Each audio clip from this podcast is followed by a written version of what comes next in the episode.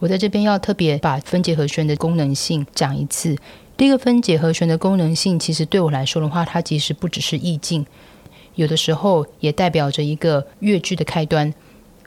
我特别会喜欢利用第一个和弦，是因为这样子，除了要给速度，那同时也要是给声乐在气息上面，甚至在音准上面有所预备。特别是这一首曲子，其实只有一个小节的前奏。那通常来讲，其实弹钢琴的人在面对这个分解和弦的音型的时候，会有一个习惯的动作，就是有的时候我们会把低音的东西弹的比较多，然后之后用弹性速度的方式去处理音跟音之间的关系。但是在今天只有一个小节的情况之下，这样子处理有可能会让呃拍子比较没有办法去建立。所以我通常都会比较建议，在弹第一个音的时候，尽量不要做太多强调贝斯的部分，以免延迟其他音的进行。我们必须要给到最上面的声部，因为最上面的声部来讲，它不仅可以把它调性当中的色彩，同时也能够在气息上面能够把。声乐他们应该有的位置跟音准给顶上去，我觉得“顶上去”这个字是我很多时候在处理这个曲子的时候，在心里给自己的一个指令跟自己的一个意念。我觉得帮助歌者的位置是一个很基本的要素，因为音色才会在调性当中去存在。所以通常来讲的话，我会把第一个音，就是最上面声部的音，再把它弹得再清楚一点，因为这个都是在踏板当中，所以。在这样子一个残响下，歌者会带着这个和声当中最高的那个 re，然后进入到它的旋律。所以我通常在准备这个或者是这样弹的时候，我的位置应该通常会坐的比较挺，并且稍微向前倾，让自己仿佛在声乐还没有出来之前就把位置给预备好了。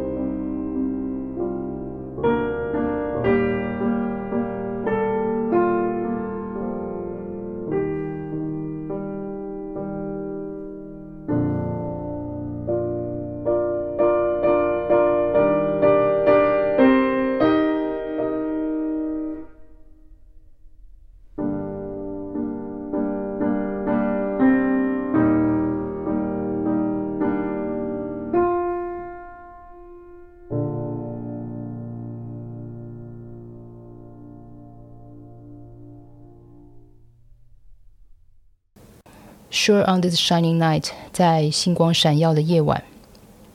其实钢琴的第一个分解和弦就带出了一片辽阔的感觉，很像人抬头就看到了天，就看到了星星。我觉得最重要的是，因为这首曲子的钢琴大部分都是用重复的音型来当做主要伴奏的一个节奏。那我觉得重复的音型跟同音重复。在技巧上面，其实是很容易去帮忙音乐的流动，也很能够去帮忙声乐的气息。特别是声乐的气息可以跟着诗词当中的叙述、诗词当中的感情往前走。所以有的时候我会试着用一些形容词来去帮助我这样子的音乐。在这边，在这首曲子，我很喜欢用“蔓延”这两个字当做音乐性的指令。我觉得这样子可以让我们的手指头更靠琴键，在技术上面可以减少同音弹奏的时候可能产生的重音。Barber 曾经说：“如果我创作是为了文字，那我会先将自己沉浸在文字中，